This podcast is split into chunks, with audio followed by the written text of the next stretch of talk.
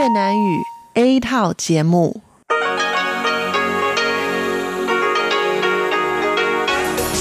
Đây là Đài Phát thanh Quốc tế Đài Loan RTI.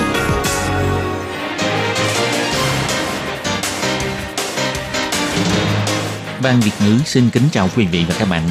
Đây là chương trình Việt ngữ Đài Phát thanh RTI được truyền đi từ Đài Loan.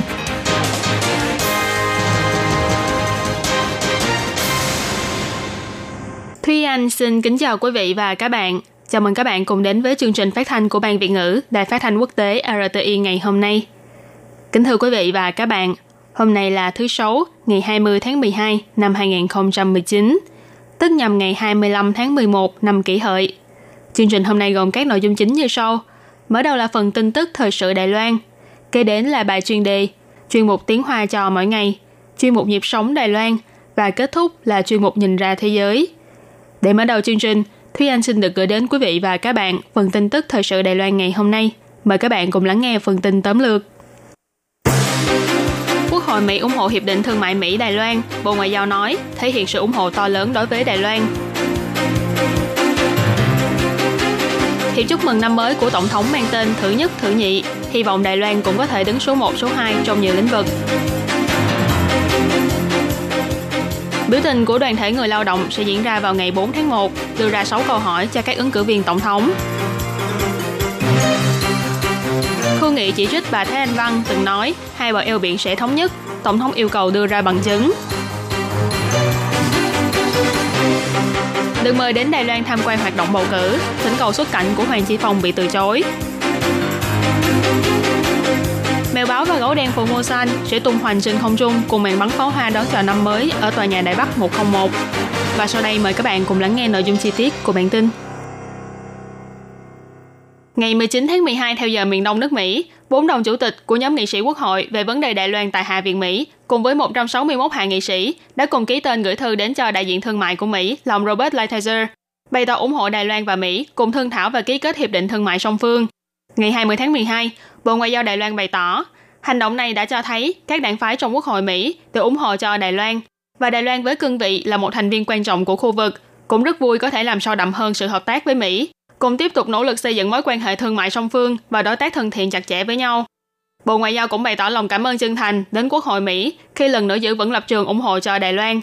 Người phát ngôn của Bộ Ngoại giao bà Âu Giang An nói, 美国川普政府推动自由开放的印太战略。 Chính phủ của ông Trump đã thúc đẩy chiến lược Ấn Độ Dương-Thái Bình Dương tự do khai phóng, đề xướng thương mại công bằng tự do và xây dựng trật tự quốc tế trên cơ sở nguyên tắc chung. Đài Loan là một thành viên quan trọng của khu vực, cũng rất vui có thể làm sâu đậm hơn sự hợp tác với Mỹ. Trên nền tảng vững chắc sẵn có, Đài Loan sẽ tiếp tục cùng Mỹ nỗ lực xây dựng mối quan hệ thương mại song phương và đối tác thân thiện chặt chẽ với nhau hơn. Bộ Ngoại giao chỉ ra, trong thư của Hạ viện Mỹ cũng nhấn mạnh, Đài Loan là đối tác lâu dài và có cùng chung lý tưởng, ủng hộ và chia sẻ những giá trị chung với Mỹ ở khu vực Ấn Độ Dương-Thái Bình Dương. Quan hệ thương mại kinh tế giữa Mỹ và Đài Loan bền bỉ vững chắc, nhằm tiếp tục lời hứa của Mỹ đối với Đài Loan và toàn khu vực, đồng thời phù hợp với tinh thần quan hệ bạn bè giữa hai nước trong 40 năm qua, kêu gọi các đơn vị hành chính của Mỹ nên cố gắng triển khai đàm phán và ký kết hiệp định thương mại song phương với Đài Loan. Bộ Ngoại giao bày tỏ, 161 hạ nghị sĩ đã chiếm khoảng 40% số ghế tại Hạ viện, trong đó có rất nhiều nghị sĩ đang nắm giữ vị trí lãnh đạo. Việc này cho thấy Quốc hội Mỹ bất kể là đảng phái nào cũng đều đồng lòng ủng hộ cho việc tăng cường mối quan hệ kinh tế thương mại và thân thiện với Đài Loan. Ngày 20 tháng 12, Phủ Tổng thống đã công bố thiệp chúc mừng năm mới năm 2020 của Tổng thống và vợ chồng Phó Tổng thống. Năm 2020 là năm canh tí, tức năm con chuột. Cho nên thiệp chúc mừng năm mới của Tổng thống năm nay được thiết kế lấy hình tượng chuột màu vàng kim làm chủ đạo. Vì kim là đại diện cho tài phú, còn thử, tức là chuột, là đại diện cho trí tuệ. Hy vọng có thể mang lời chúc đến cho người dân toàn quốc, có một năm phát đạt và đạt được nhiều thành quả dồi dào. Còn màu sắc của thiệp thì chọn màu san hô, ý chỉ Đài Loan là một quốc gia biển đảo. Bên ngoài thiệp chúc của Tổng thống được in bốn chữ thử nhất, thử nhị. Trong tiếng Trung, chữ thử đồng âm với chữ số, ý chỉ là số 1, số 2. Bên trong thiệp thì có dòng chữ cùng nhau đồng tâm, Đài Loan tiến bước. Đây chính là những kỳ vọng của Tổng thống Thái Anh Văn cho năm 2020. Chủ nhiệm văn phòng sự vụ công cộng tại phủ tổng thống bà Trương Văn Lan nói.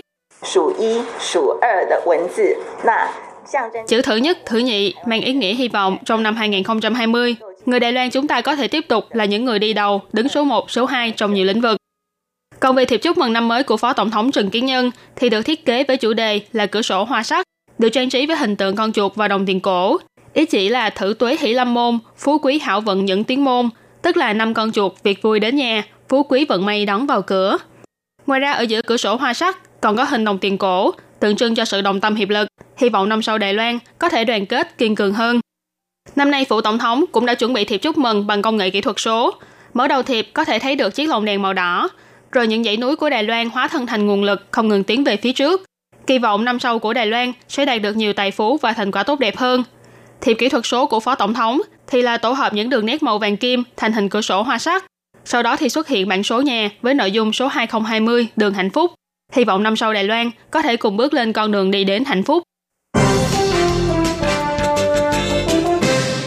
Đài Loan đang đứng trước thềm sự kiện bầu cử tổng thống năm 2020. Ngày 20 tháng 12, đoàn thể người lao động mang tên Đấu tranh vì quyền lợi người lao động 2020 đã đề xuất 6 câu hỏi một yêu cầu, yêu cầu các ứng cử viên tổng thống và ủy viên lập pháp phải đưa ra lời hứa.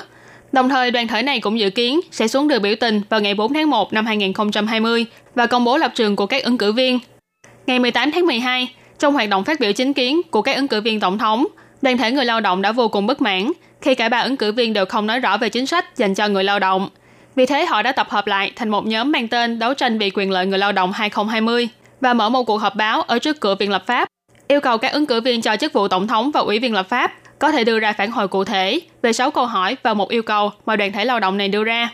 6 câu hỏi bao gồm những vấn đề liên quan đến ngày nghỉ theo quy định của chính phủ, nâng cao mức lương cơ bản, hạ thấp tiêu chuẩn để thành lập công hội, xây dựng luật để xúc tiến tuyển dụng trực tiếp, bãi bỏ chế độ môi giới tư nhân và gia tăng bảo đảm cho người lao động nghỉ hưu.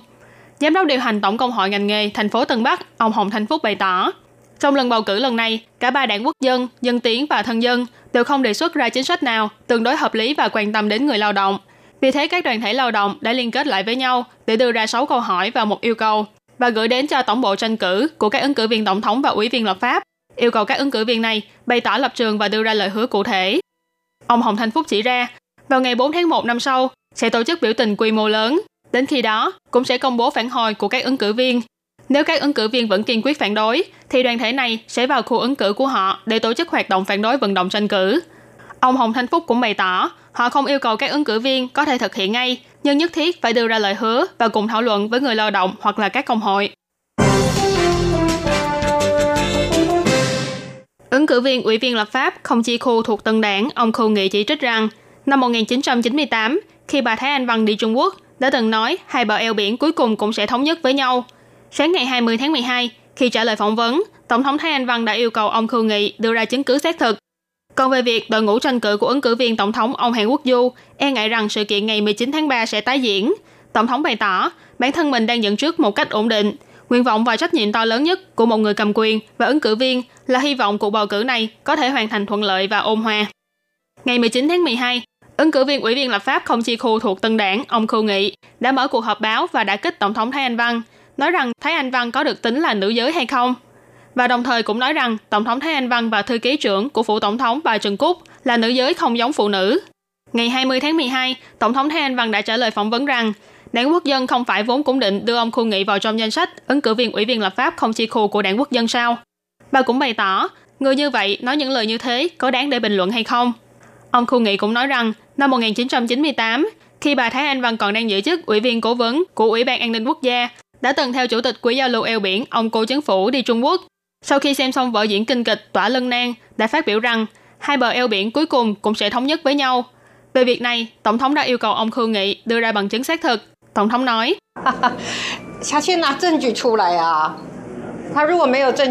Ông ấy nên đưa ra bằng chứng trước đã. Nếu như không có bằng chứng, thì tại sao chúng ta lại phải truyền bá câu nói này giúp cho ông ta? Và tại sao tôi phải phản hồi lại câu nói này? Xin mời ông ấy đưa ra bằng chứng trước. Không thì ai cũng không có bằng chứng mà tùy tiện nói vài câu thì chúng ta đều phải xoay quanh họ à. Ngoài ra, về việc ứng cử viên phó tổng thống thuộc đảng quốc dân ông Trương Thiện Chính đề nghị Thủ tướng Tô Trinh Sương đi học lại lễ nghĩa liêm sĩ, Tổng thống nói, bà thực sự không biết rốt cuộc thì đảng quốc dân như thế nào. Từ ứng cử viên cho đến chủ tịch đảng, đừng nói những câu không hợp logic. Bà cho rằng chính đảng thì nên ra dáng của một chính đảng. Bà Thái Anh Văn cũng trả lời về câu hỏi Phó Tổng cán sự văn phòng tranh cử của ông Hàn Quốc Du là ông Châu Tích Vĩ. E ngại sự kiện nổ súng ngày 19 tháng 3 sẽ tái diễn. Tổng thống bày tỏ, hiện tại bà đang dẫn trước một cách ổn định. Một ứng cử viên đang trong trạng thái ổn định, có cần đi làm những việc như thế không? Bà bày tỏ, bất luận là người đứng đầu chính phủ hay là ứng cử viên, Tâm nguyện và trách nhiệm lớn nhất của bà là cuộc bầu cử này có thể hoàn thành thuận lợi và ôn hòa. Bà cũng kêu gọi xã hội phải giữ bình tĩnh, suy nghĩ lý tính để chọn ra tổng thống và ủy viên lập pháp có lợi nhất cho nước nhà. Bí thư đảng Demosito của Hồng Kông Hoàng Chi Phong bị quản chế xuất cảnh. Ngày 19 tháng 12 vừa qua, khi có mặt tại tòa án phán quyết của khu đông Hồng Kông, đã lần nữa đề xuất xin được xuất cảnh và bày tỏ anh được mời đi tham quan cuộc bầu cử tổng thống của Đài Loan và tham dự hoạt động tại trường đại học Oxford của Anh Quốc vào tháng 2 năm sau. Nhưng những thỉnh cầu này đều đã bị từ chối. Tổng hợp các thông tin từ truyền thông Hồng Kông cho thấy, do có liên quan đến việc bao vây tổng bộ cảnh sát ngày 21 tháng 6 và bị cáo buộc là sách động, tổ chức và tham gia vào những hoạt động tụ tập biểu tình chưa được phép. Ba thành viên của đảng Demosito, bao gồm Chủ tịch Lâm Lãng Ngạn, Bí thư Hoàng Chi Phong và đảng viên Châu Đình đã phải có mặt tại tòa án khu Đông vào ngày 19 tháng 12 để trả lời chất vấn. Tại phiên tòa, cả ba người đều xin thay đổi điều kiện bảo lãnh, bày tỏ họ nhận được lời mời tham dự hoạt động ở ngoài Hồng Kông. Trong đó, Lâm Lãng Ngạn và Hoàng Chi Phong cho biết họ nhận được lời mời tham quan cuộc bầu cử tổng thống Đài Loan. Hoàng Chi Phong còn được mời đi tham dự hoạt động của câu lạc bộ biện luận tại trường đại học Oxford vào giữa tháng 2. Châu Đình thì cho biết nhận được lời mời đi diễn thuyết tại nhiều trường đại học của Nhật Bản. Theo tin tức của Hồng Kông, đề xuất xin được xuất cảnh rời khỏi Hồng Kông của cả ba người đều đã bị phía công tố viên phản đối ngay tại tòa. Chủ tọa tiền lễ, sau khi lắng nghe lời trần tình, cũng đã từ chối lời thỉnh cầu này. Đây là lần thứ hai Hoàng Chi Phong bị tòa án từ chối thỉnh cầu xuất cảnh kể từ khi anh được bảo lãnh. Ngày 19 tháng 11, Hoàng Chi Phong đã xin với tòa án tối cao sửa đổi điều kiện bảo lãnh để anh có thể ra nước ngoài diễn thuyết và nhận giải thưởng. Nhưng thẩm phán Đỗ Lệ Băng đã lấy lý do là Hoàng Chi Phong không cần phải đích thân đi tham dự các hoạt động đó. Và nếu xuất cảnh thì sẽ làm tăng nguy cơ bỏ trốn của anh, nên đã quyết định từ chối. Sau sự việc, Hoàng Chi Phong đã đăng bài viết trên trang Facebook và tài khoản Twitter của mình, kèm với thư mời của câu lạc bộ biện luận trường đại học Oxford, bày tỏ tòa án không đưa ra nguyên nhân và lý do từ chối thỉnh cầu được xuất cảnh của anh. Hành động này mang thông điệp gì đến cho xã hội quốc tế thì mọi người đều tự hiểu rõ. Hoàng Chi Phong cũng cho biết, khi đi hầu tòa mới biết là phía cảnh sát có thông tin tin nhắn điện thoại của Hoàng Chi Phong. Nhưng khi anh bị bắt và khởi tố vào ngày 30 tháng 8 vừa qua, thì điện thoại của anh không hề bị cảnh sát thu giữ để làm vật chứng. Trong thời gian bị bắt giam thì cũng không hề cung cấp mật mã điện thoại cho cảnh sát và phía cảnh sát cũng chưa từng hỏi anh về mật mã của điện thoại. Hoàng Chi Phong lên án những hành động của phía cảnh sát là xâm phạm vào quyền riêng tư nghiêm trọng, chẳng khác nào là hacker đột nhập vào thông tin dữ liệu của người khác. Những màn pháo hoa rực rỡ trong không trung, soi sáng cả bầu trời đêm Đài Bắc. Mỗi năm cứ đến dịp Tết dương lịch, màn biểu diễn pháo hoa đặc sắc ở tòa nhà Đại Bắc 101 luôn thu hút hơn triệu người theo dõi. Và màn pháo hoa chào đón năm 2020 sắp tới cũng hứa hẹn sẽ mang đến nhiều bất ngờ cho người xem. Với chủ đề là Đài Loan tia sáng hy vọng, màn pháo hoa sẽ được mở màn bằng hình ảnh mèo báo vô cùng đáng yêu, cùng những loài động vật bảo tồn đặc hữu của Đài Loan.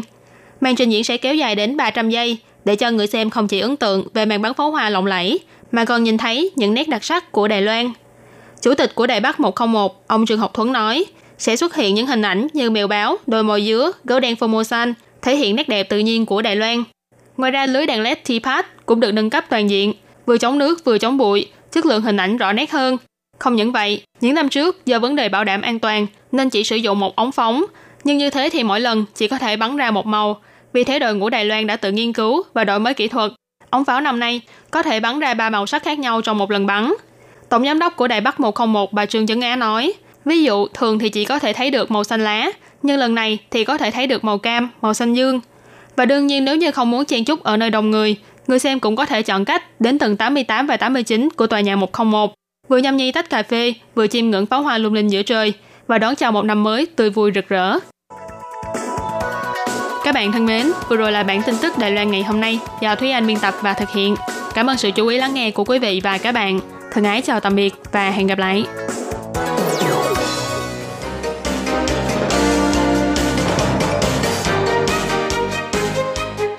Xin chào quý vị và các bạn thính giả thân mến. Chương trình phát thanh tiếng Việt của Đài Phát thanh Quốc tế Đài Loan RTI được truyền thanh 3 buổi tại Việt Nam, mỗi buổi phát 1 tiếng đồng hồ. Buổi phát chính vào lúc 6 giờ đến 7 giờ tối hàng ngày giờ Việt Nam qua tần số SW 9425 kHz với sóng dài 31 m. Ngoài ra, tại Giang Nghĩa, Vân Lâm và Đài Nam có thể đón nghe chương trình phát thanh tiếng Việt qua tần số AM 1422 kHz vào lúc 7 giờ tới 8 giờ tối mỗi thứ ba hàng tuần. Và sau đây, xin mời các bạn tiếp tục đón nghe nội dung chương trình hôm nay.